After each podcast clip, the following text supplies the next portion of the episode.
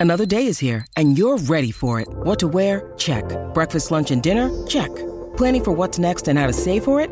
That's where Bank of America can help. For your financial to-dos, Bank of America has experts ready to help get you closer to your goals. Get started at one of our local financial centers or 24-7 in our mobile banking app. Find a location near you at bankofamerica.com slash talk to us. What would you like the power to do? Mobile banking requires downloading the app and is only available for select devices. Message and data rates may apply. Bank of America and a member FDIC.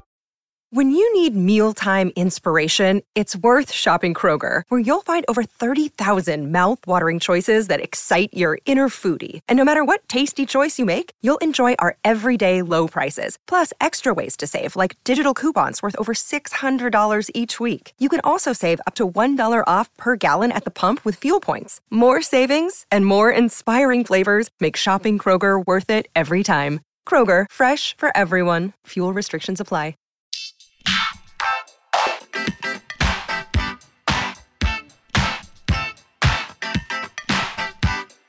Hi, everyone, and thank you for tuning in to a very special 434th episode of Awards Chatter, the Hollywood Reporters Awards podcast. I'm the host, Scott Feinberg, and my guest today is a legendary Norwegian actress who has been internationally famous and admired for almost 60 years. She is best known for her 50 year personal relationship, five of them romantic, and 12 cinematic collaborations, including 1966's Persona, 1972's Cries and Whispers, and 1973's Scenes from a Marriage, with the late Swedish filmmaker Ingmar Bergman. But she has also done great work in multiple films directed by another Swede, Jan Troell, most famously 1971's The Emigrants and 1972's The New Land. And in more recent years, she even became a respected director herself.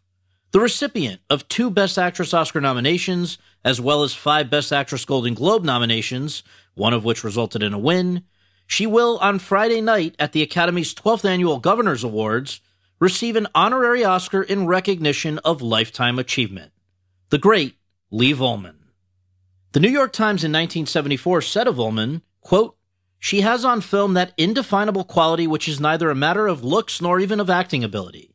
It is, instead, a weird chemical relationship with the camera, so that what appears on the screen is not just a marvelous face or style, but a complex, compelling presence, full of depths and indisputably alive. Garbo had that chemistry. Brando and Newman have it. So did Anna Karina when Godard was directing her. It is the rarest of gifts and can't be cultivated. Close quote.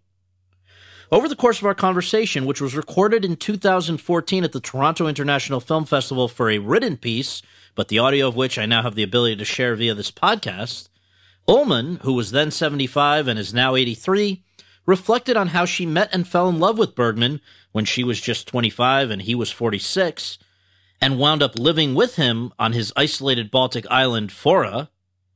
How her life and career changed after the tremendous reception of Persona, in which she played what the New York Times described as an, quote, intolerably difficult, close quote, part.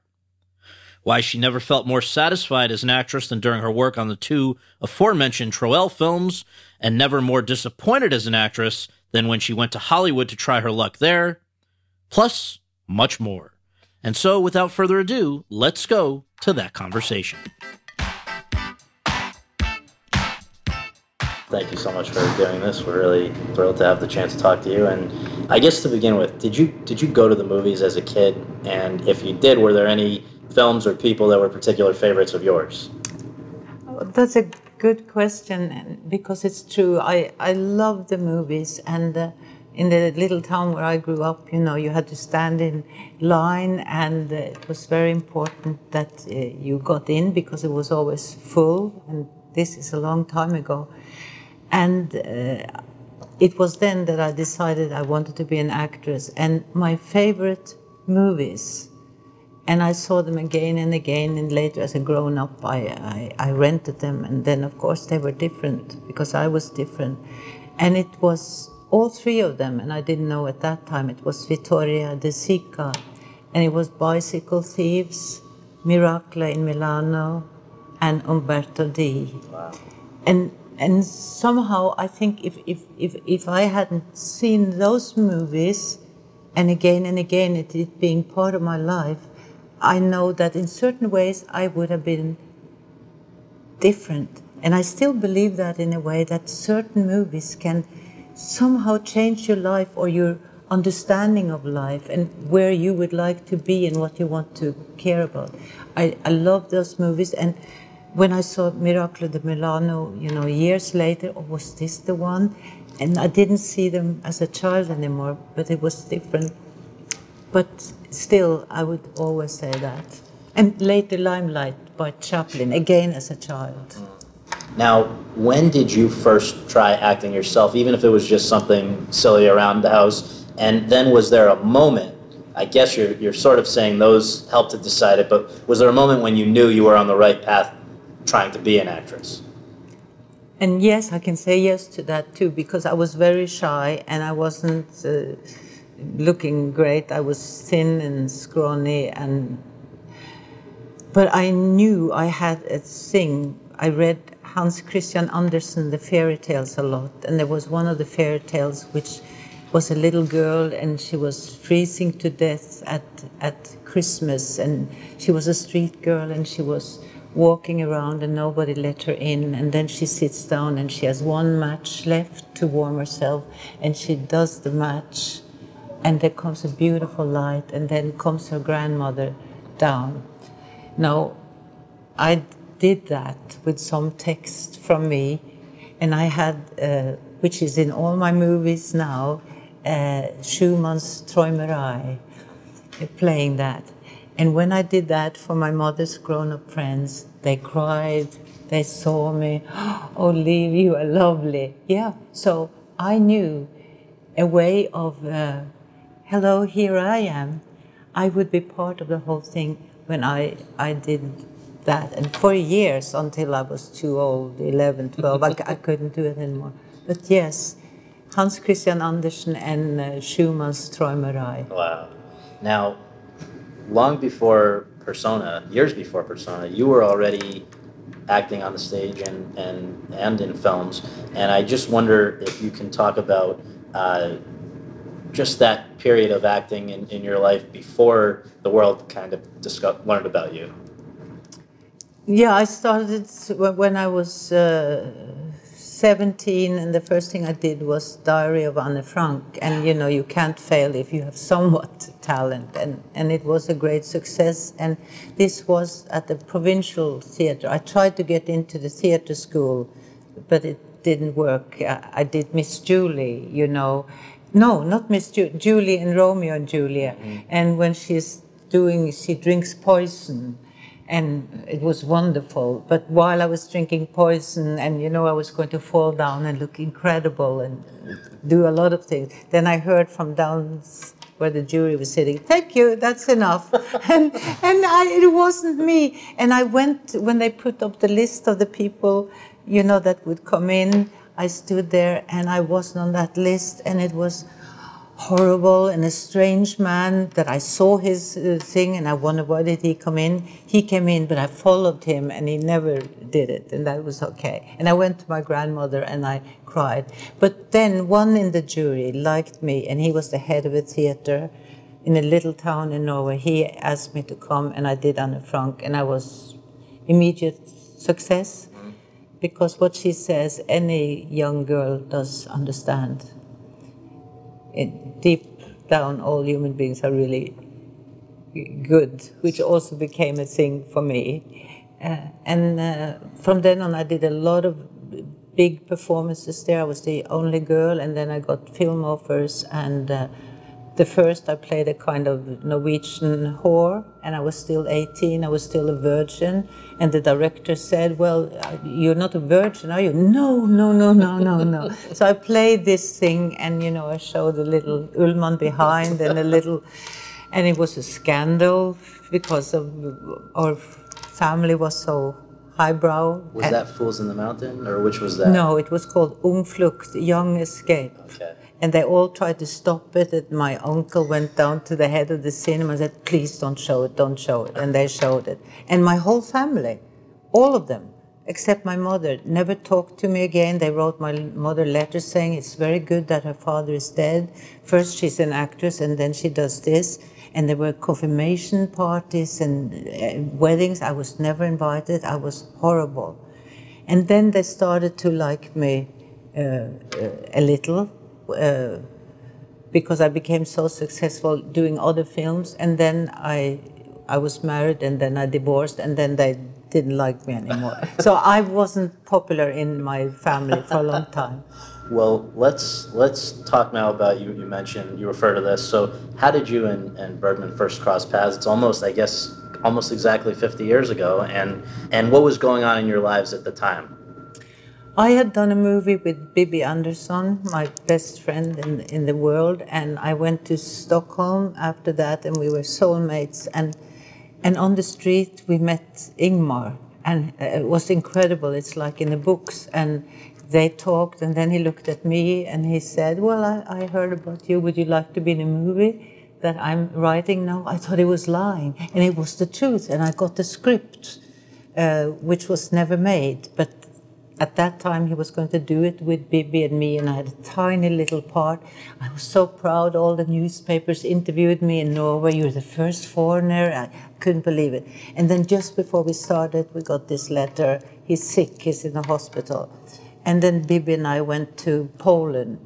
And then we went to Czechoslovakia, you know, cried and everything. And then the embassy got hold of us and said, He's suddenly well again. He's been in the hospital. He's written a new script in 14 days. Persona, it was called, because according to him, but he lies sometimes, you know, he said there were two pictures of his, of us. And why would he have pictures of us in, when he was so sick he was in the hospital? So you hear how the story is.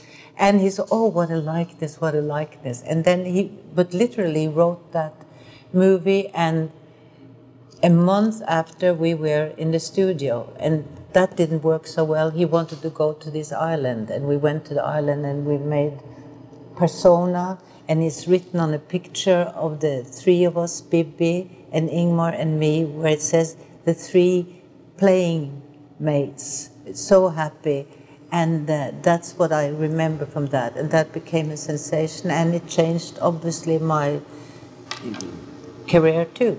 Well, I want to uh, I want to obviously talk about the before and after of Persona, but first of all, when you two first met, I believe you were 26 and he was 46. That's a no, I was 25. 25 and yeah. 46, so almost twice your age. And and I, I guess I wonder, in light of obviously uh, on a professional level, it was exciting to work together, but on a personal level, you you two also hit it off, and so I'm wondering though, what was it about him that most appealed to you, and what do you think it was about you that most appealed to him?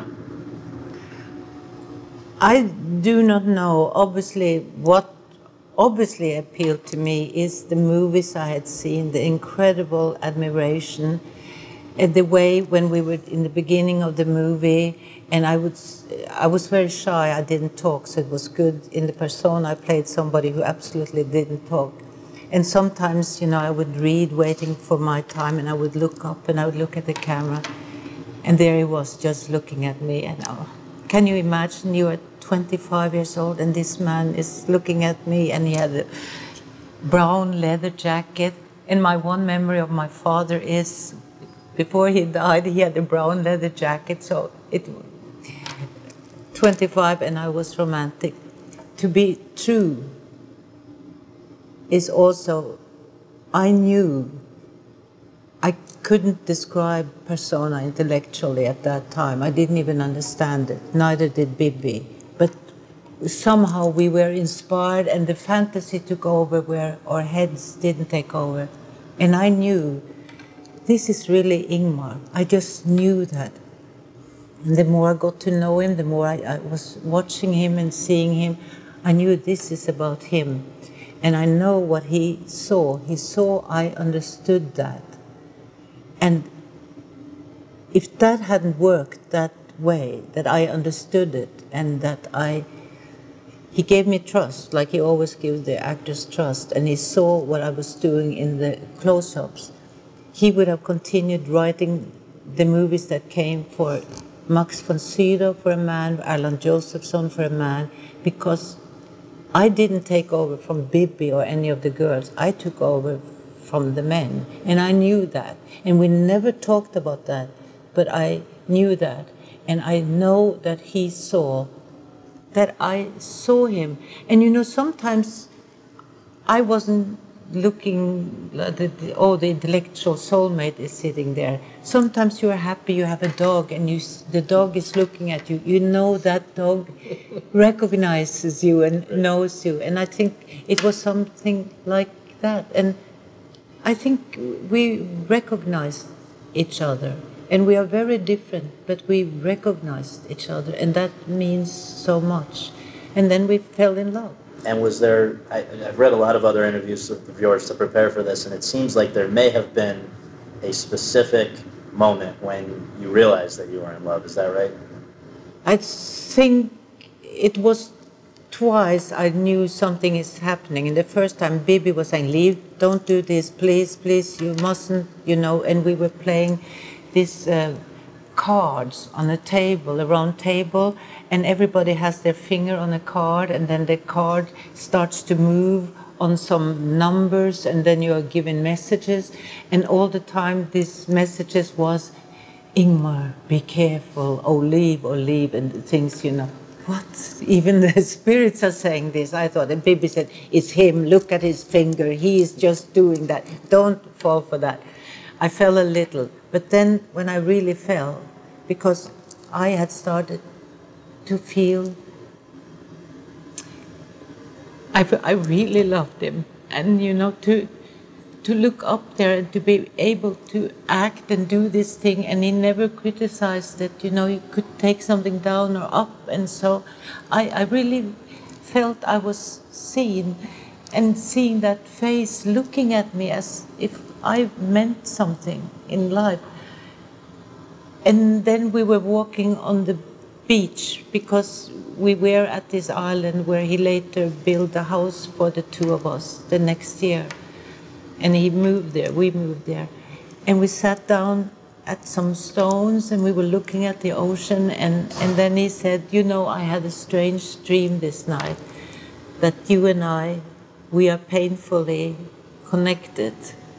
Yeah, so uh, I knew, and I knew that he felt the same. And there, at that stone. He, he, he, he built uh, that house. And it's, I'm very happy that I experienced that.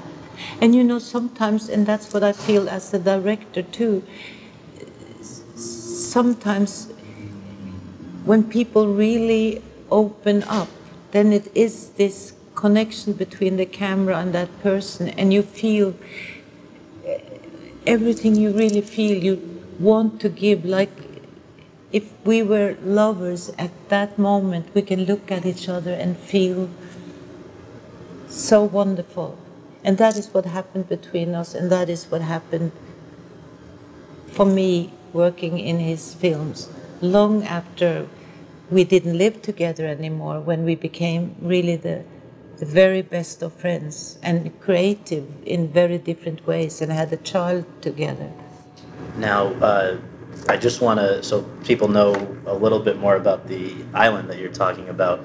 I, I always mispronounce it, but I'm going to try to do it the proper. Forer? Okay. Forer, yes. So, um, can you just tell us a little bit about what that became and why it was so special to you guys? Because I know that during the five years that you were together, that was sort of the, the base of operations. And in some ways, a lot of very happy things happened there, and a lot of tough things, it seems, happened there. So when you think of for uh, and how it came to be and what it meant to you, what what can you tell us? I think for him it was wonderful because he finally found a home that was yes to him. This is how I want to live in isolation.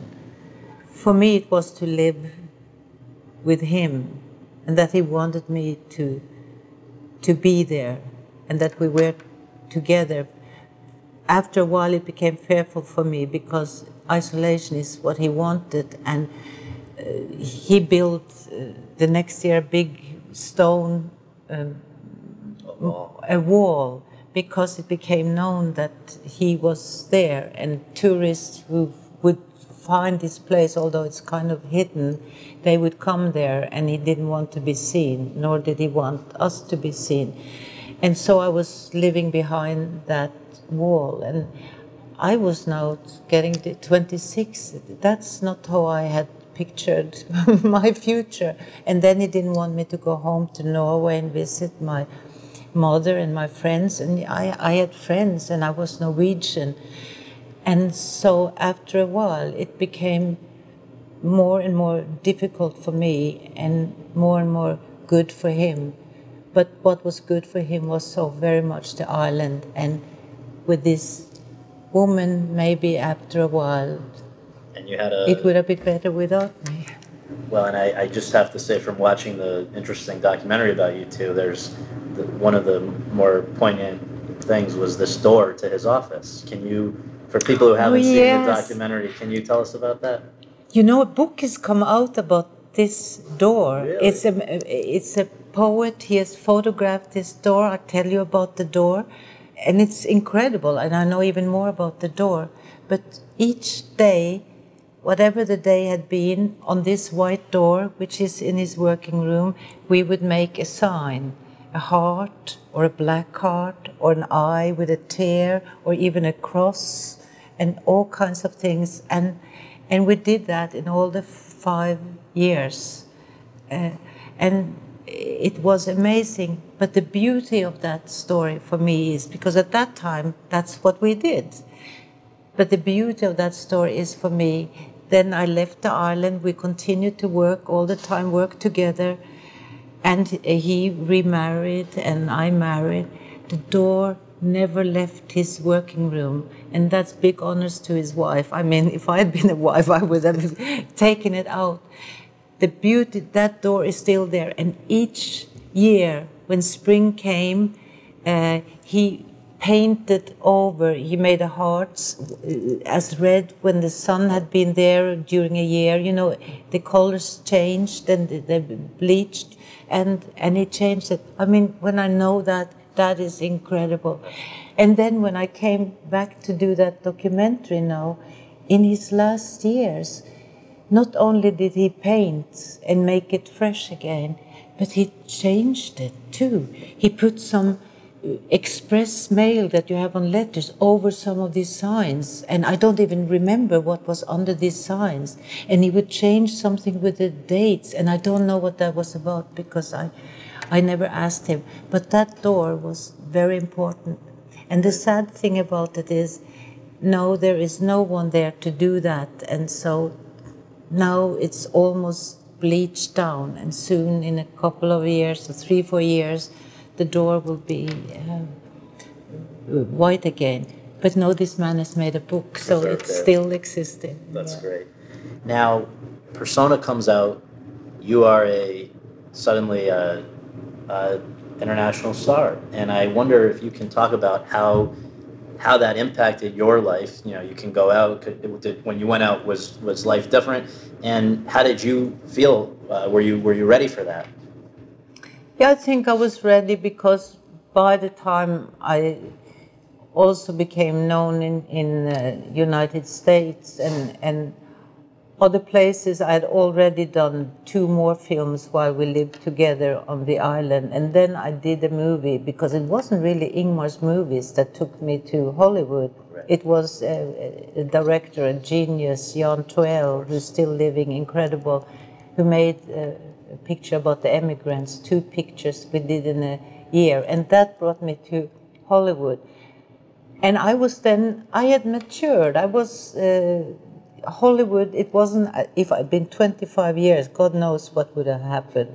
but I was You getting closer to 30. And uh, uh, it was, uh, it was fun. And I knew whatever happened in Hollywood, I had the best of luggage. I had Ingmar's at least three or four films as my my luggage. And I, you know, Hollywood, they gave me everything, and my agent said yes to everything, and he shouldn't have done that, and I shouldn't have done that, and I.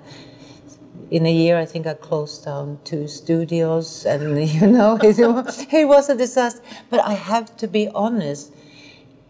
I was leave. I went down back to Sweden and did scenes from a marriage. I started to write books. I, I did things on Broadway.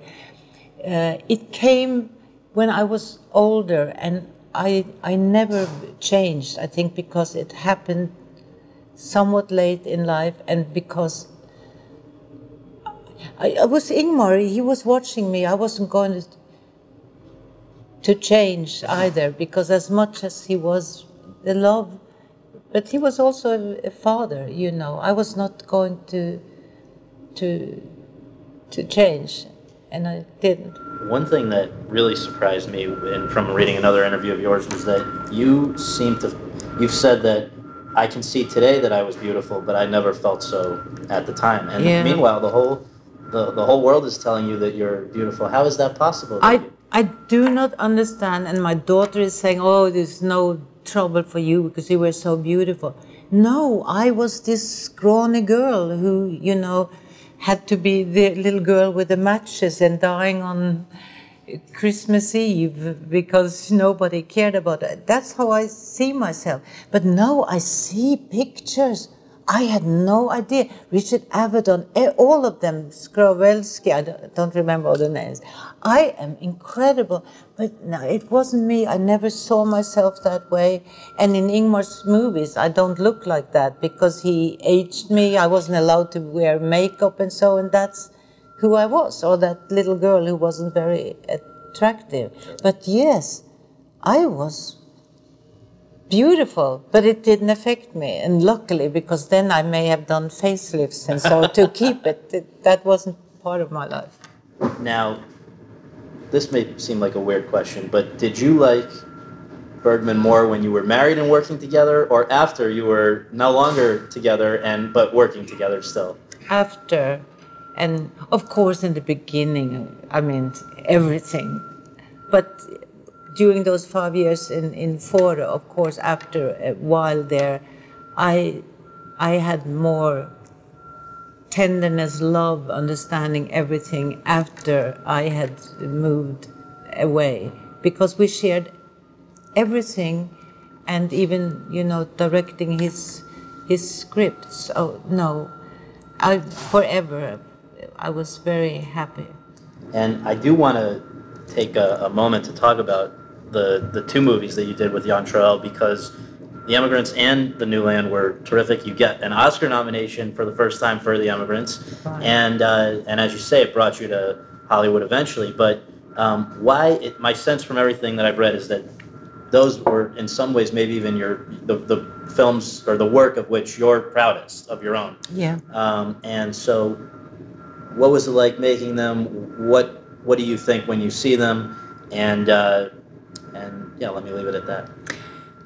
Well, when I see them, I, I really don't sit and, and watch myself. And the truth is, if I'm clicking or whatever on the TV and I see it's a movie of mine, I don't stop there because it is boring. But there has been festivals where I see and pieces of it, and for example, then it's more interesting to see Bibi. That's what she looked like then, and I remember things.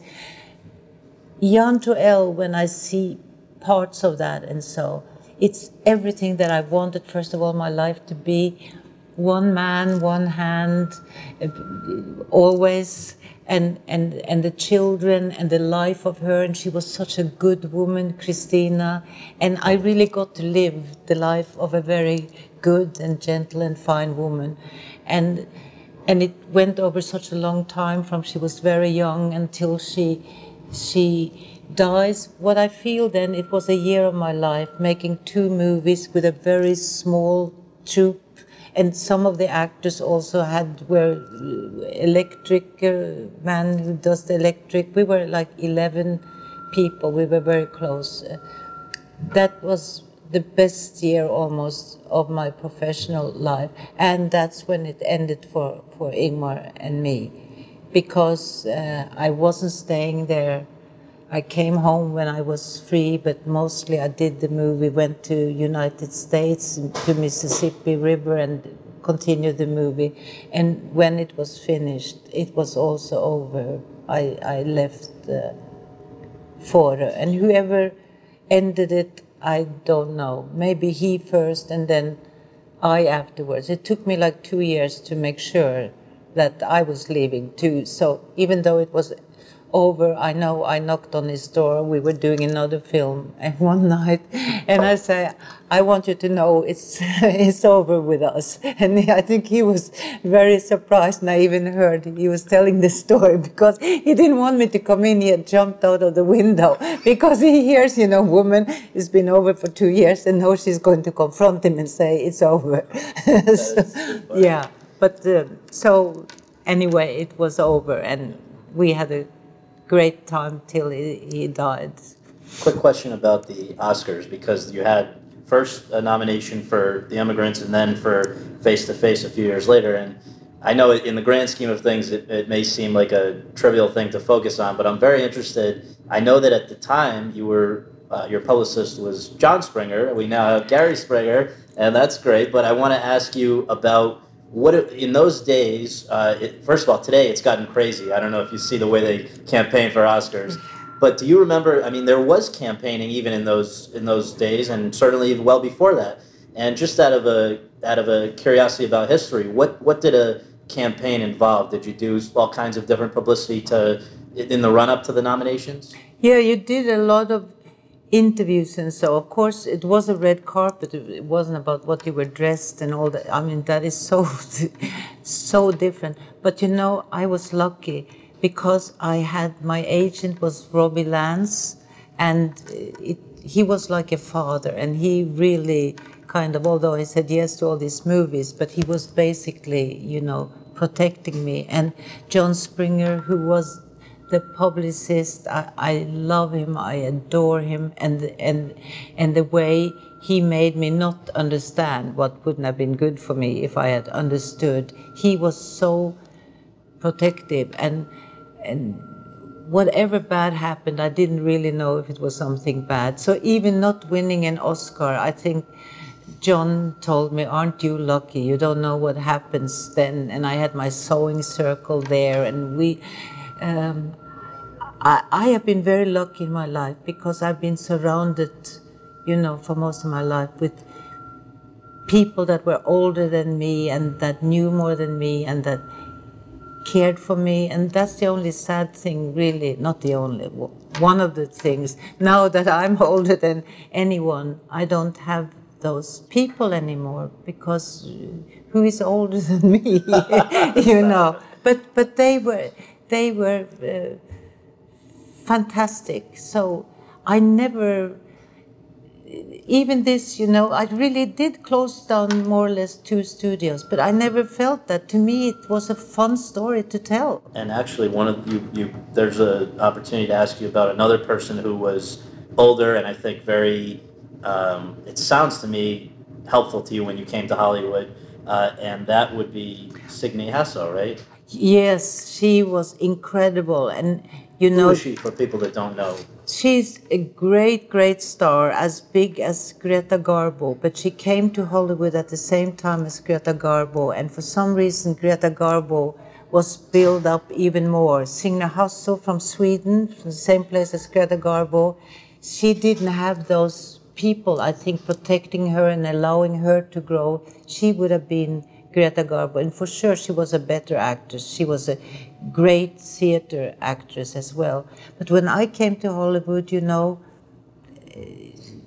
they didn't ask for her the same way, and it has to do with age. And she was now of a, a certain age, but I know what she did to me. She was there, and she she was protective, and she explained things for me, and um, I was so lucky, and uh, and she was beautiful and older, and I had one more, and that was Rock Hudson. Really? And I have no idea how that happened, but the publicist in Hollywood when I was so long, of course, John Springer, my publicist also in New York, he wasn't there. So the publicist for all these American movies in that one year was uh, Tom Clark and he was the boyfriend of Rock. And so I got to know him, and he was fantastic. When my sewing circle came from Norway to visit me, and so he would invite them for breakfast. He took them to Disneyland, and stars were nothing for me because I had Rock Hudson, but he wasn't a star. He was just somebody there. And when I, I fell in love with somebody who had not the best of reputation with women or alcohol and anything, and Rock said, "Don't go there. You know, this is not the man for you." Oh, but and so I didn't tell him. I went there and one day it was ringing on the door of this man. I will make him nameless, but he was very famous then.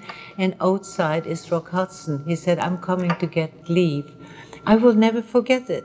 And he came to Norway and we did a record together where we, it was for a boat that was now going to go to refugees and, and so. And we were there and some other famous people from Hollywood, but Rock was there, and we made a record uh, together. Baby, it's cold outside. He couldn't sing, neither could I, but this record sold enormously. This tiny little uh, record, and he was fantastic.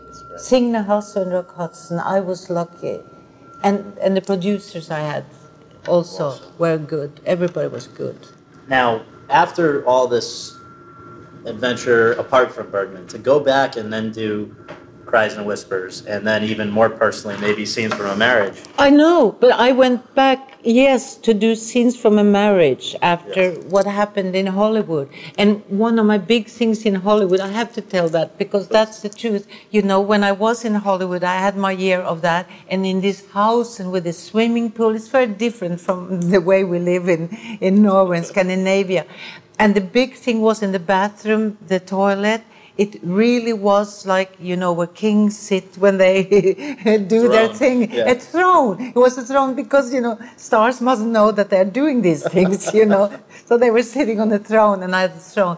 And so when it was all over and I went back to Sweden, I was going to do then scenes from a marriage that became maybe Donald's most public movie, apart from Fanny Alexander we were again on the island. No, I didn't live with Ingmar. I lived with the troupe, and we didn't have toilet. We had outdoors toilets, you know, with holes in. And, and I know sitting there, I didn't miss the throne or anything. I felt, yes, I, I am so lucky. Yes, yes, yes. And that has been my blessing in life that, you know, I didn't stay too long where it was no good for me. but now, uh, just making movies with this person who you were have a very different relationship with than you did when you started. Not only doing that, but telling stories that in some ways were about your own experiences. Was that tough? A scenes from a marriage or something? Was, was that difficult? You know, this man who made a documentary about Liv and Ingmar, he made it, and I was surprised when I saw it first. How can he say that Ingmar's movies is about us? First of all, he was never violently with, you know, think never, never. But he was angry. So the violence he shows in his movie, he shows violence by, uh, what do you say? Uh, hitting and doing things, but he's really talking about the violence we feel inside, which is deadly and horrible. And then I got to think about no, of course it's not about Liv and Ingmar, but Ingmar made movies about people, about the things in people that they don't talk about, what they feel, what is their anguish, what is their hope, what is their dark side but it has to do with everyone. And people say he's so difficult and problematic. He really isn't. He really isn't. It's, it's how he, in his anxious way, very often feel this is what it is to be a human being. It's not a harmonic state. It's not about us. It's about the way he feels we we are living how difficult it is and that we never really tell each other what we are feeling, that we are kind of isolated. So these movies are not about us, but also about us. Interesting. And I know you did get a kick out of, uh, in, in, Autumn Sonata, you got a kick out of when Ingrid Bergman spoke back to Ingmar Bergman, right? Uh, yeah. Because that was not something you would have necessarily done. Never. No, we never did that. But you see, we didn't have to do that so much because uh, he, he, this is what he felt. He wrote the script, he gave it to us, and we had to understand it because he wasn't saying what we were thinking and feeling. That's up to you. You're the actor. And so, but Ingrid, she, why did you write that? I don't like this sentence. What do you mean here? He hated it. He really hated it.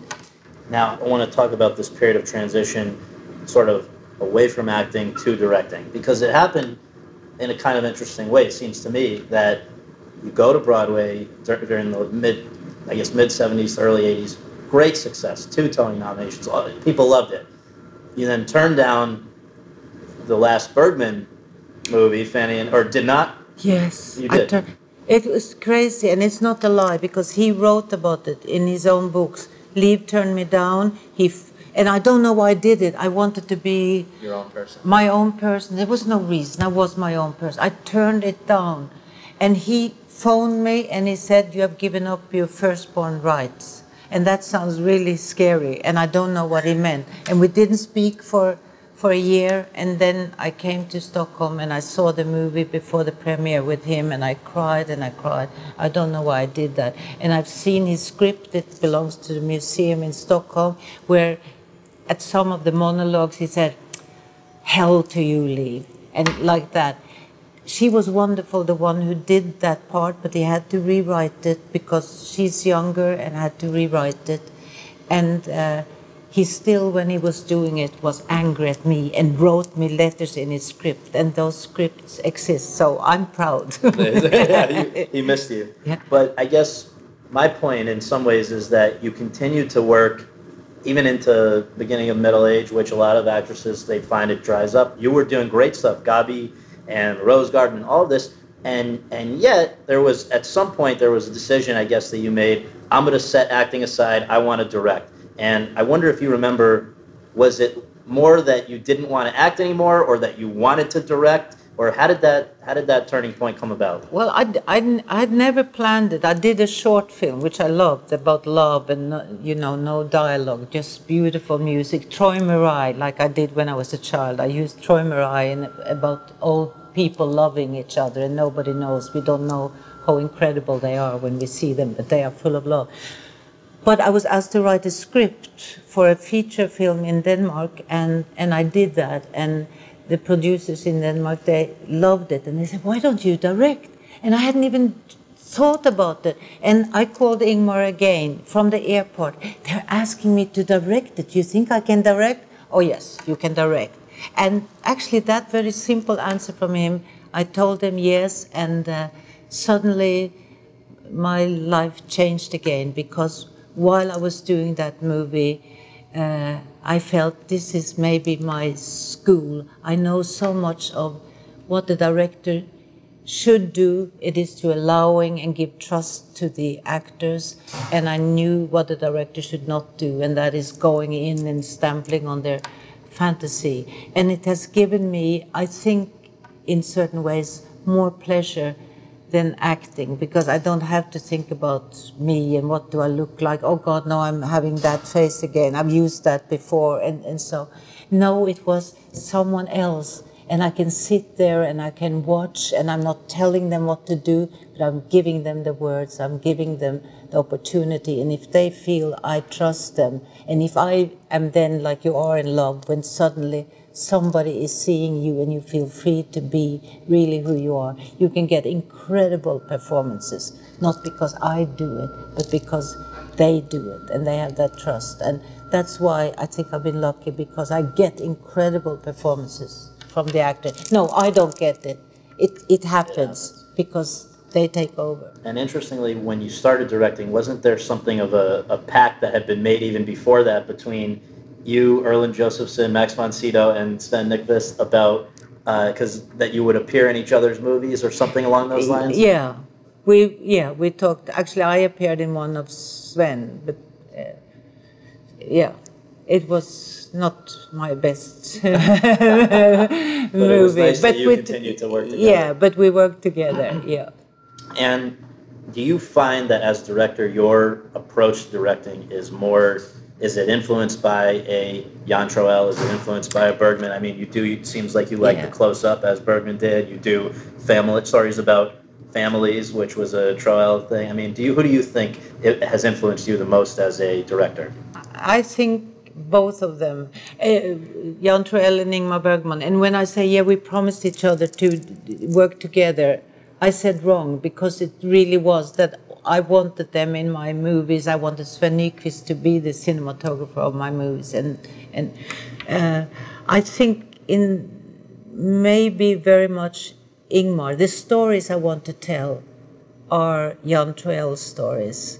Uh, the way of doing it is very much the way Ingmar did it, and and the and the close up, and also for me because I'm a theater actress. I belong to the theater. I love theater and what happens when everything is alive, the audience and, and, and, and the actors, the film. I want to bring theater into a movie. Actually, like Vittorio De Sica did, because um, Miracle in Milano, that is theater, but it's also film. I want to take the best from theater and I want to take the best from the camera. I want that eye to come very, very close to the actor, so it's a duality. So you see the big things and the elegant things from the theater, and then that eye goes in and it shows you maybe what was that person really thinking when that person is saying that. And I don't know.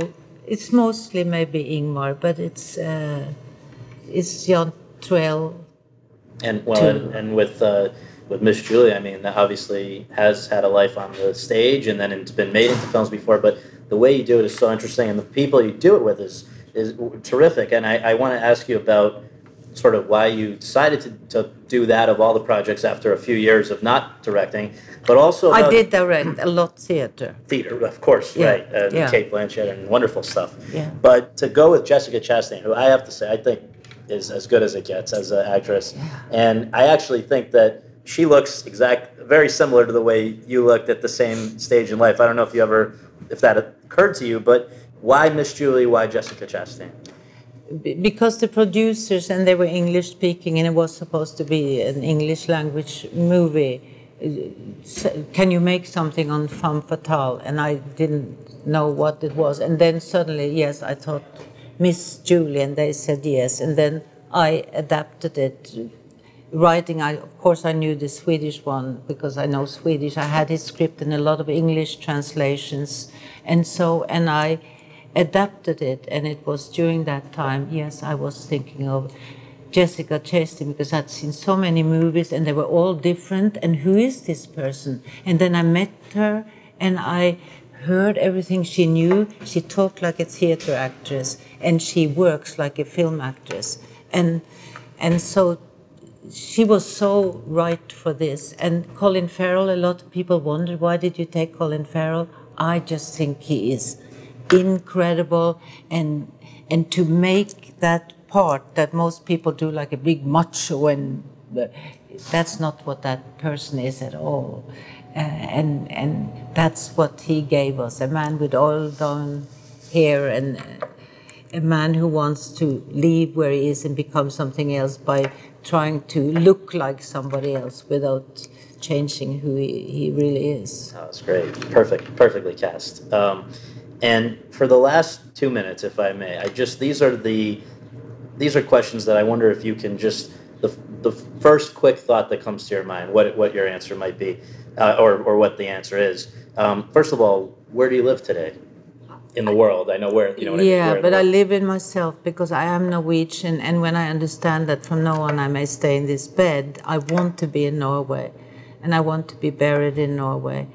Um, I am Norwegian, but I live more in United States, and I'm very happy to to to do that. But I cannot give you an address because I have addresses everywhere. So I can only say I I live and as close as I can to my friends and my my daughter and and, and so I don't know how to say one word. How could I say? I'd say in myself. That's I live in answer. myself. Do you watch a lot of current film, and if so, who are what are some of the great movies and people that you really like a lot today? I like many. If I mention some, I will be so upset when I get out of here. I forgot that person. Sure. I I love movies that make me walk out and see what an interesting thing it is to be a human being, and when there's something to talk about with Sure. the yeah. The last time you saw Bergman, what what do you think about when you think about that? Uh, I just felt I was in Norway. I felt uh, he may be going, and I rented a plane. I've never done that in my life, and I went to the island. And he was in bed, and uh, I don't know if he heard me because he was on his way, and I didn't know that before I came. He was on his way. And the last movie I had that he wrote, I come to visit Erland Josephson, who was my husband, and and we've been divorced for a long time. And Erland says, "Why did you come here?" And I answer from the movie, "I thought you called me."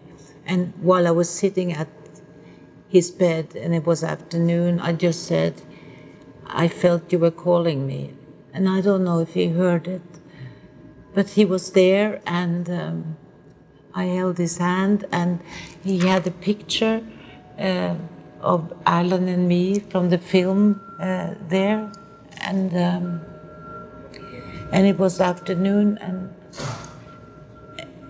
but I don't know if he knew. And that night he died, but unfortunately he was all alone, so nobody knows. I know my daughter was there, but at that time she wasn't allowed into the room. I don't know why. Very strange. But he was. I'm sure he knew. That's. Uh, I think he knew. If someone could only see one Liv Ullmann movie in which you acted and then one that you directed, which would you want them to be? Well, the immigrants in the new land acting. Um, obviously, I have to say because it's my last Miss Julie. It's where I am today. Sure. And finally, many years from now, when all of us are, are gone and people are going and still studying these movies and this period in history and all of that, how would you like them to think of and remember Liv Ullmann?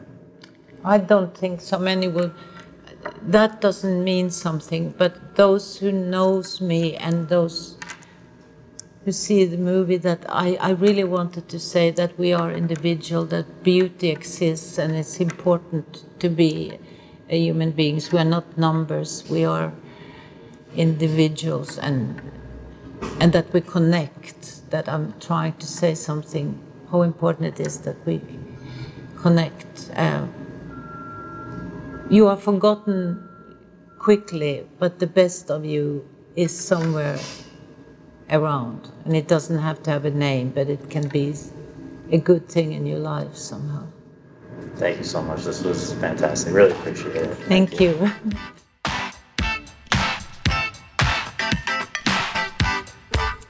Thanks very much for tuning in to Awards Chatter. We really appreciate you taking the time to do that and would really appreciate you taking a minute more to subscribe to our podcast on iTunes or your podcast app and to leave us a rating as well. If you have any questions, comments, or concerns, you can reach me via Twitter at twitter.com slash Scott Feinberg. Until next time, thanks for joining us. Hello, it is Ryan, and we could all use an extra bright spot in our day, couldn't we? Just to make up for things like sitting in traffic, doing the dishes, counting your steps, you know, all the mundane stuff. That is why I'm such a big fan of Chumba Casino. Chumba Casino has all your favorite social casino style games that you can play for free anytime, anywhere with daily bonuses. That should brighten your day a little. Actually, a lot. So sign up now at chumbacasino.com. That's ChumbaCasino.com. No purchase necessary. VGW. Void were prohibited by law. See terms and conditions. 18 plus.